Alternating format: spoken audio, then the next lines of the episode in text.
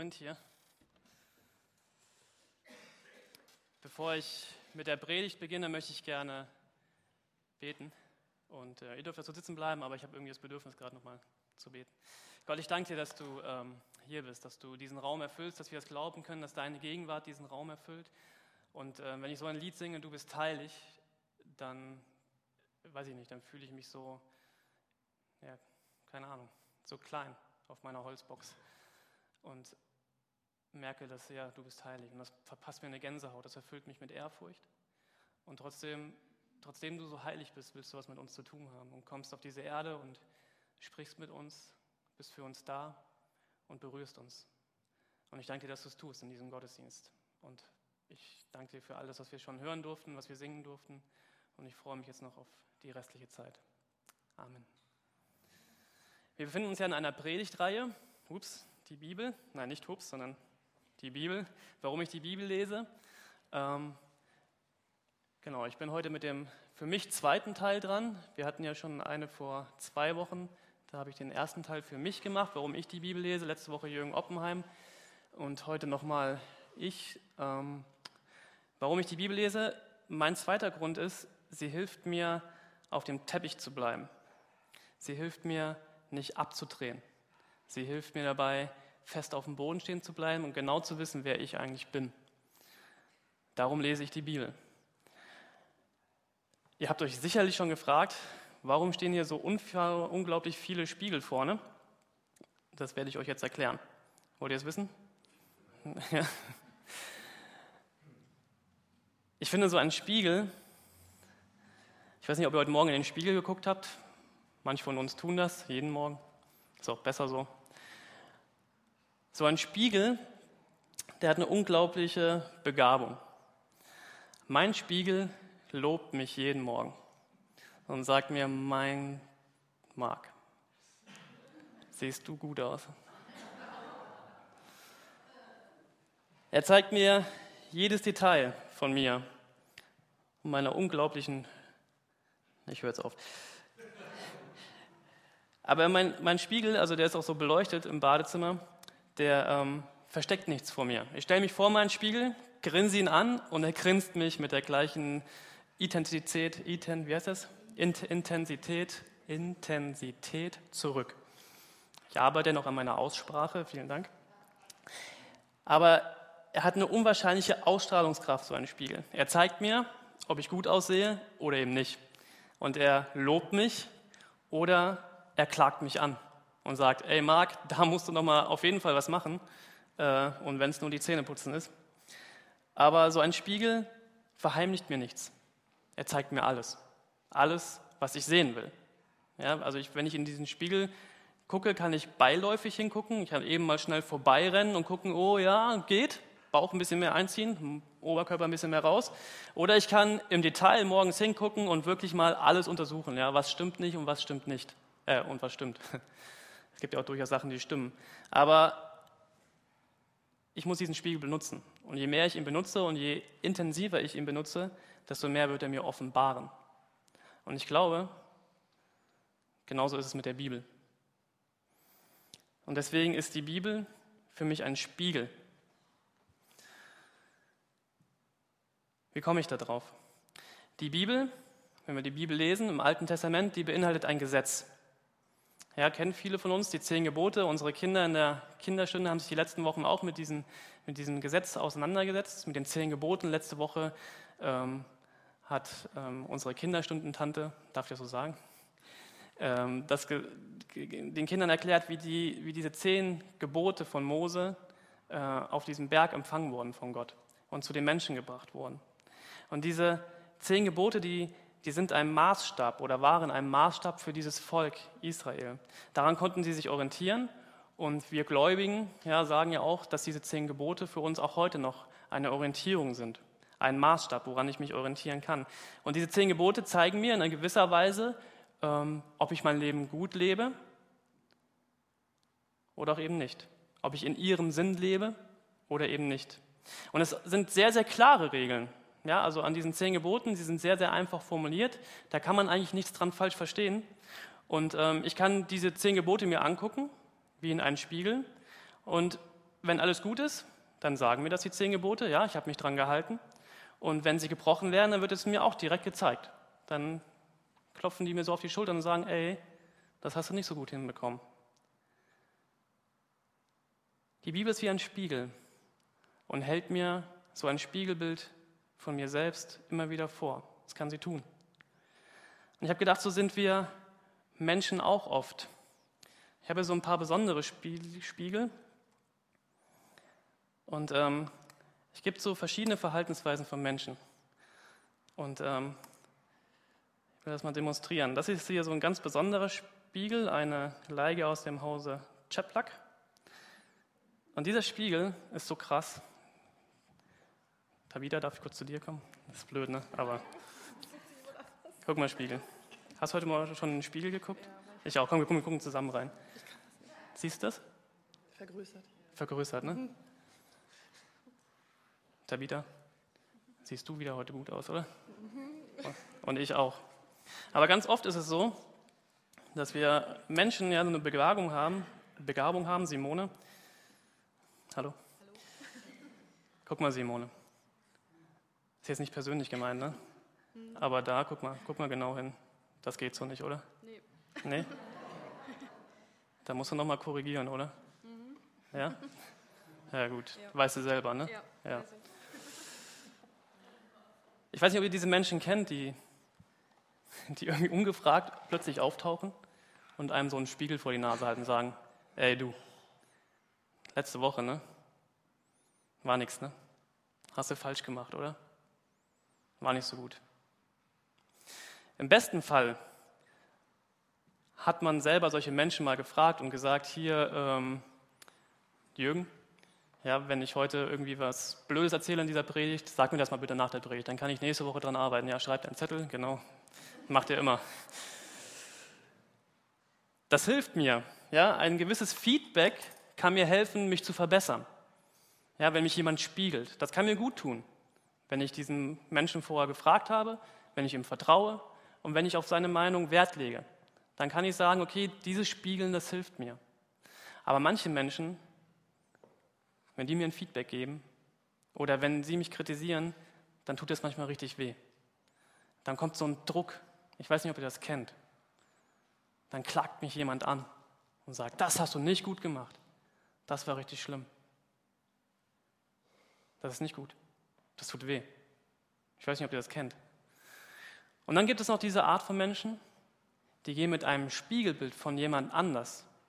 Also heutzutage nennt man das Fotografie zu jemand anders hin und sagen, ey, guck dir mal den an. Was der schon wieder letzte Woche gemacht hat. Das geht doch gar nicht. Und dann redet man zusammen über dieses Spiegelbild von dem anderen und schüttelt den Kopf und sagt, nee, das geht so wirklich nicht.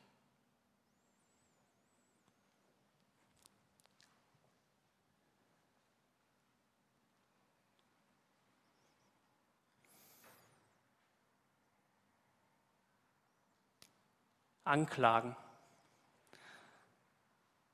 Das Gesetz von diesem Mose, die zehn Gebote, die wir in der Bibel finden, die sind auch oft so eine Anklage.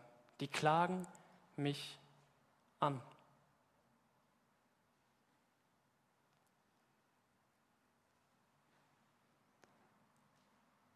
Ich mache mal ein Beispiel. Ganz einfaches Gesetz aus diesen zehn Geboten, das fünfte Gebot. Je nach Zählweise, bei Luther ist es immer ein bisschen anders, aber fünfte, fünfte Gebot Mose aus 2. Mose 20, Vers 13. Du sollst nicht töten. Du sollst nicht töten. Töten, ich weiß nicht, ob ihr dieses Wort in eurem Sprachgebrauch drin habt, ob ihr es regelmäßig benutzt. Ich finde, es ist ein ganz hartes Wort und ich habe diese Woche ganz viel dieses Wort in meinem Kopf gehabt, töten töten. Das ist kein schönes Wort. Aber man hört es oft und manche Menschen, Menschen benutzen das auch oft. Mit, der, mit diesem Gebot, du sollst nicht töten, kann man doch eigentlich ganz gut klarkommen. Oder es ist auch eines der Gebote, die man eigentlich ganz gut halten kann. Und sie ist sehr eindeutig, diese Aussage, und man kann doch eigentlich ähm, kaum darüber diskutieren, was sie bedeutet. Du sollst nicht töten. Man kann doch darüber diskutieren, was es bedeutet. Das Alte Testament wurde von Hebräisch auf Deutsch übersetzt. Töten ist auf Deutsch ein umfassendes Verb. Ja, man kann allgemeine Arten von ich bringe irgendetwas ums Leben, aus welchem Grund auch immer, mit diesem Wort töten beschreiben. Ich töte die Mücke. Ich töte das Hühnchen, damit ich Chicken McNuggets essen kann. Im besten Fall tue ich das nicht. Ich töte etwas. Ich beende ein Leben. Diese allgemeine Bedeutung wird im Hebräischen durch das Wort Harak ausgedrückt. Bisschen Sprachschule heute Morgen. Das Verb jedoch, das für dieses Gebot, du sollst nicht töten, benutzt wird, ist ein anderes. Nicht dieses Harak, nicht dieses allgemeine Töten, sondern es geht hier um das Verb Rasa, das eher mit Morden übersetzt wird. Rasa bezieht sich nur auf verbrecherische, verbrecherische Tötungshandlungen. Und Rasa hat einen ganz ungesetzlichen, brutalen Klang. Das Interessante an diesem Wort Rasa ist die Ursache. Wie kommt es zu einem Mord, zu Rasa? Und da wird im Hebräischen das oft angegeben mit Egoismus, Hass, Neid, Eifersucht, Zorn, Hinterhältigkeit. Und das ist etwas, was, was viel tiefer geht, als eben nur mal schnell eine Mücke zu töten. Sondern es steckt tief in uns drin, in den Menschen drin, dieser Egoismus, Hass, Neid, Eifersucht, Zorn, Hinterhältigkeit. Und das ist etwas, was in meinem Kopf entstehen kann, was einen lang, ganz, ganz, ganz langen Vorlauf hat und ganz, ganz viel Platz auch in meinen Gedanken einnehmen kann, bis es zur letztendlichen Tat kommt. Und das ist wichtig im Hinterkopf zu behalten, wenn wir, wenn wir jetzt über dieses Gebot sprechen, du sollst nicht töten. Bei diesem Gebot geht es also nicht nur um das bloße Töten, ich beende ein Leben, sondern es geht um viel mehr. Es geht um, was ist eigentlich dahinter, was steckt eigentlich dahinter. Krasse Frage an euch. Habt ihr schon mal jemanden getötet? Fliegen. Fliegen, naja. Habt ihr euch schon mal mit diesem Gedanken des Tötens beschäftigt? Ich weiß, es ist eine krasse Frage, aber ich habe darüber nachgedacht. Und ich habe gemerkt, dass das Töten und Morden uns oft in ganz banalen Alltagssituationen begegnet. Wir sind da manchmal schon fast dran gewöhnt.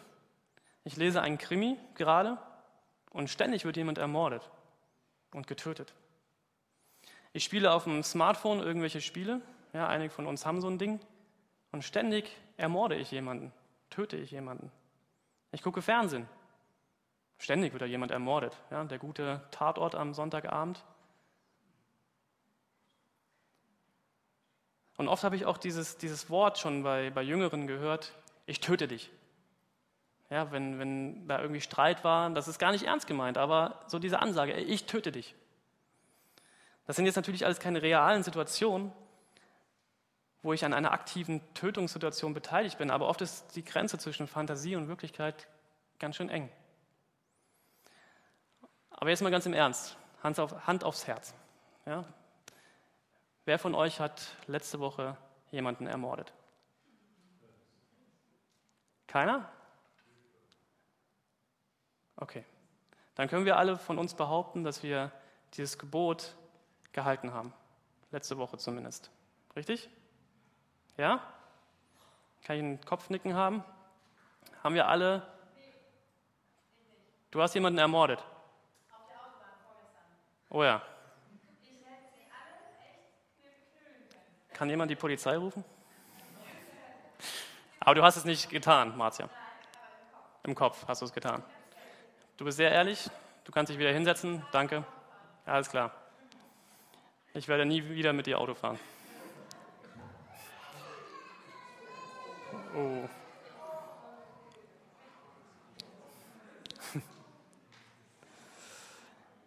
Ja, die Grenze zwischen Fantasie und Wirklichkeit ist oft sehr fließend, auch beim Autofahren. Aber wir können eigentlich von uns behaupten, wir haben letzte Woche niemanden ermordet. Oberflächlich. Das Gebot von Du sollst nicht töten geht noch etwas weiter. Jesus Christus verschärft diese zehn Gebote am Anfang des Neuen Testaments noch mehr und gibt ihnen eine gewisse Tiefe. Und diese Tiefe ist sehr interessant.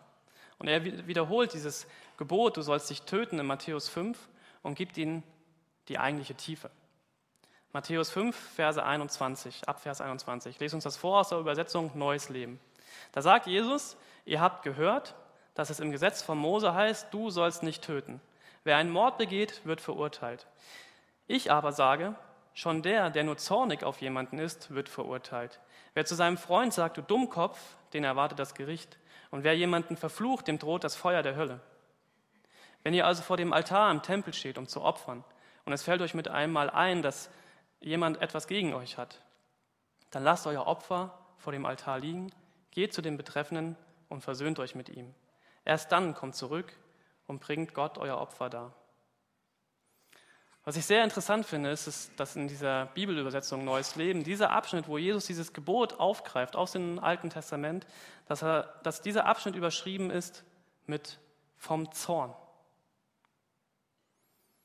Und ich glaube, genau darum geht es bei diesem Gesetz, du sollst nicht töten. Zorn. Warst du schon mal zornig? Ich glaube, jetzt könnte ich öfters einen Kopfnicken bekommen. Ja? Was macht dich zornig? Was macht dich zornig?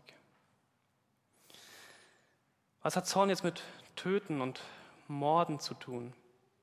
Es geht Gott mit seinen Geboten um viel mehr als nur um das Verbieten einer bloßen Tat. Es geht darum, etwas im Ursprung zu ermöglichen.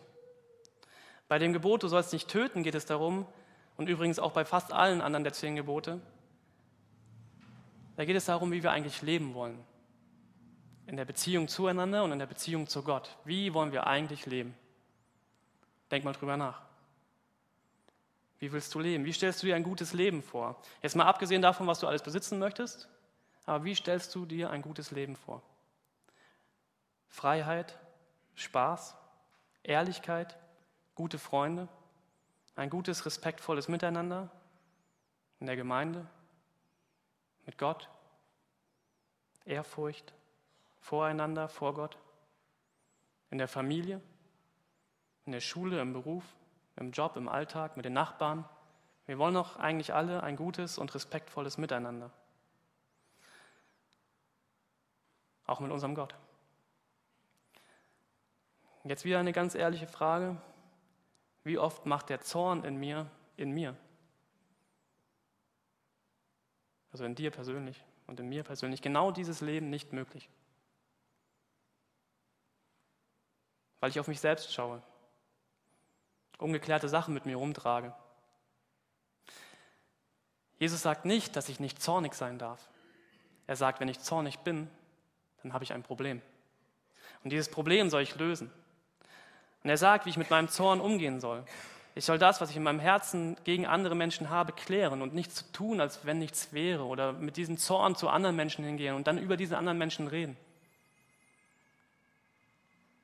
Denn aus ungeklärten Zorn werden Beleidigungen, aus Zorn entsteht Fluch, Hass, Neid, Bitterkeit und aus Zorn entsteht Mord. Und das fängt im Kopf an.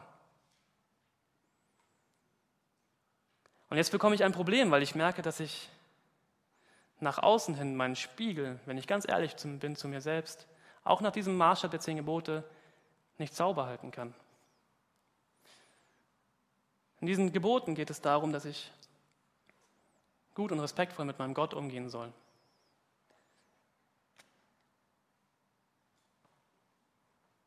Und dann merke ich, dass ich mir oft keine Zeit nehme für meinen Gott. Und dann merke ich, dass ich voller Neid bin. Dass ich so oft bitter bin zu anderen Menschen, die ich nicht verstehe. Dass ich lüge und dass ich morde in meinen Gedanken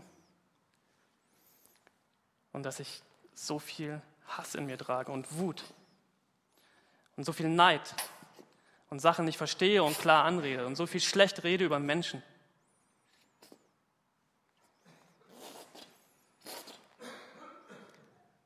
Und dass ich nicht ehrlich bin. dass ich Begierden in mir habe, die immer wieder meinen Tagesrhythmus bestimmen, dass ich streitlustig bin, nicht demütig, nicht nachgiebig.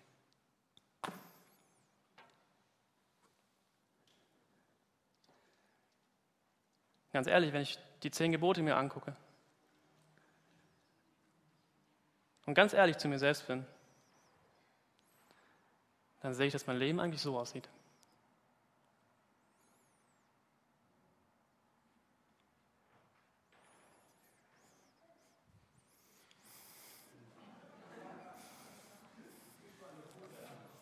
Haha.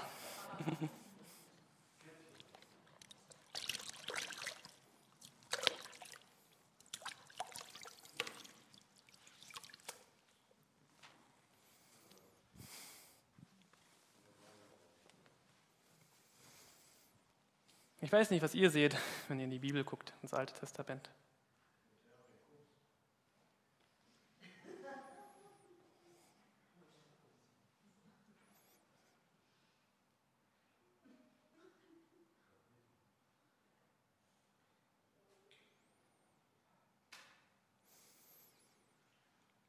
Das Neue Testament verschärft das nochmal.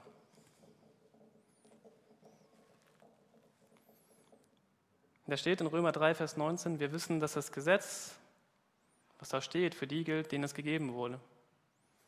Deshalb können sich die Menschen nicht mehr herausreden und die ganze Welt ist dem Gericht Gottes unterstellt.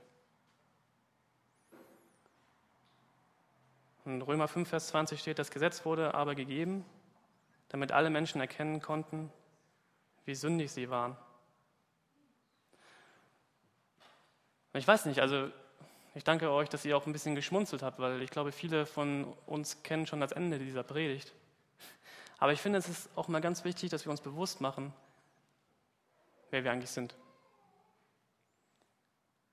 Wenn jetzt hier Punkt wäre, dann sind wir so. Wenn wir nicht regelmäßig etwas wiederholen würden, sind wir so. Und ganz ehrlich, wenn ich auf die letzte Woche zurückgucke und erlebe, was ich alles getan habe, ich bin ja immer ehrlich zu euch, dann bin ich so.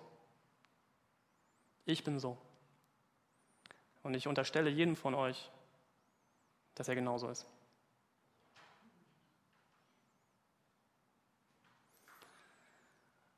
Ich merke nämlich sehr oft, wie unsere Gesellschaft tickt. Und wie schwer es mir fällt, zu meinen eigenen Fehlern zu stehen. Und zu sagen, ja, das ist meine Schuld. Da habe ich richtig missgebaut. Und da ist nichts Schönes dran, da lässt sich auch überhaupt nichts schön reden an all dem, was ich getan habe. Da ist nicht nur Gutes in mir. Nee, nee. Das war nicht gut. Ich lese viel über Kirchen und eine Kritik ist oft, dass Kirchen den Menschen ein schlechtes Gewissen einreden, Druck aufbauen. Und oft ist das negativ auch so. Und dennoch sehe ich eine ganz, ganz große Aufgabe da drin, mich selbst und auch andere immer wieder auf den Teppich zu holen und zu lernen, auch zu dem schlechten, sündigen Verhalten in unserem Leben, in meinem Leben zu stehen und zu sagen, ja, das ist so. Und wenn ich an diesem Punkt angekommen bin, dass ich es verstanden habe, dass es immer noch so ist und auch immer so bleiben wird in meinem Leben, dann werde ich verstehen, was wirklich Vergebung bedeutet. Dann werde ich verstehen, was Gnade bedeutet. Dann werde ich verstehen, was Jesus meint, wenn er sagt, ich bin gekommen auf diese Welt nicht, um das Gesetz wegzunehmen, sondern ich bin gekommen, um das Gesetz zu erfüllen und mit meinem Blut eure Sünden wieder reinzuwaschen. Das ist das, was Jesus tut. Viel, viel besser als ich.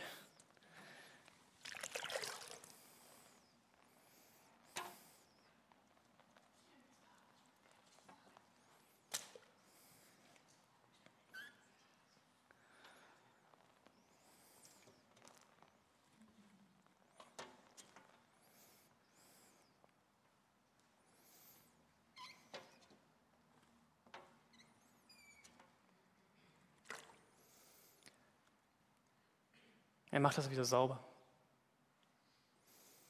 Er nimmt alles weg, was ich in meinem Leben selbst mir angeschmiert habe. Im Neuen Testament steht in Johannes 1, Vers 17, denn das Gesetz wurde durch Mose gegeben, Gottes Gnade und Wahrheit aber kamen durch Jesus Christus. Und im Römerbrief, der so anklagend ist teilweise, steht aber auch dieser schöne Satz, die Sünde hat die Macht über euch verloren, denn ihr steht nicht mehr unter dem Gesetz, sondern seid durch Gottes Gnade frei geworden. Das Gesetz ist nicht mehr das bestimmende Element im Leben eines Gläubigen. Es ist nicht mehr mein bestimmendes Element, was, wonach ich mein Leben orientiere. Das ist Jesus Christus. An ihn bin ich gebunden und nicht an das Gesetz. Das Wesen des Gesetzes ist Forderung. Es klagt mich an, es fordert immer wieder. Und das der Gnade ist ein Angebot. Das Gesetz sagt, gib, leiste, mir treuen Gehorsam. Und Gnade sagt, nimm, empfang meine Liebe und rettende Kraft. Und das Gesetz sagt, tu dies und lebe. Und die Gnade sagt, lebe und tue dies. Und diese Gnade von Jesus Christus, die vergibt mir nicht nur, sondern sie zeigt mir auch neue Möglichkeiten. Sie füllt meinen Kopf nicht mit kalten Regeln und Vorschriften, sondern bringt meinen Verstand unter den bändigen Einfluss der Liebe Gottes. Und am Beispiel von Jesus Christus kann ich lernen, wie ein Leben wirklich funktionieren kann auf dieser Welt. Und was Gnade und Liebe von Jesus Christus auch machen, ist Folgendes.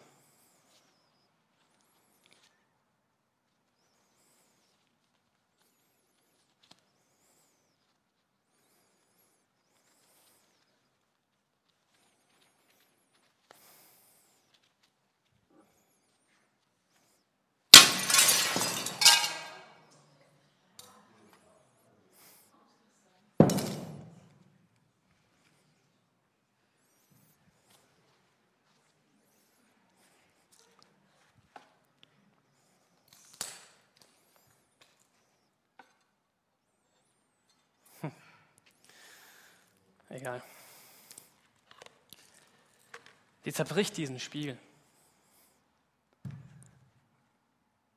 und stellt das Kreuz hin und sagt, meine lieben Kinder, ihr müsst nicht mehr ständig in den Spiegel gucken und euch anklagen lassen. Schaut auf das Kreuz.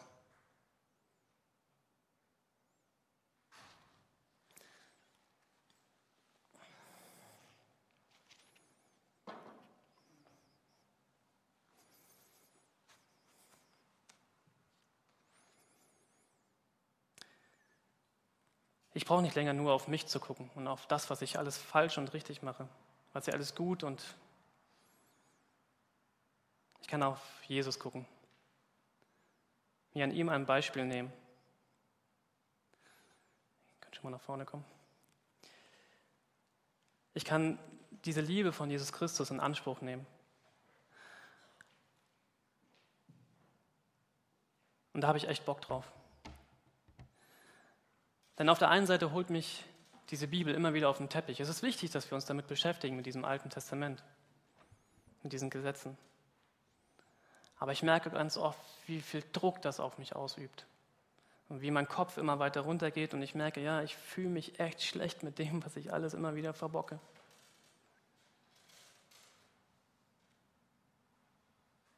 Und dann zerhaut Jesus diesen Spiegel, dieses Gesetz und er hebt mein Haupt und sagt, ich habe das für dich gemacht. Du hast es begriffen, worum es geht, Marc. Und ich habe dich lieb. Und jetzt lebe in Ewigkeit. Und deswegen singe ich dieses Lied so gerne. Du bist der Herr, der mein Haupt erhebt. Weil ich glaube, das ist genau das, was Jesus tut. Er drückt uns nicht runter, sondern er zieht uns hoch wenn wir uns bewusst sind, was er für uns getan hat. Und deswegen lese ich die Bibel, weil da alles drin ist, was ich brauche für mein Leben. Und ich ganz schön sicher da drin stehen kann. Amen.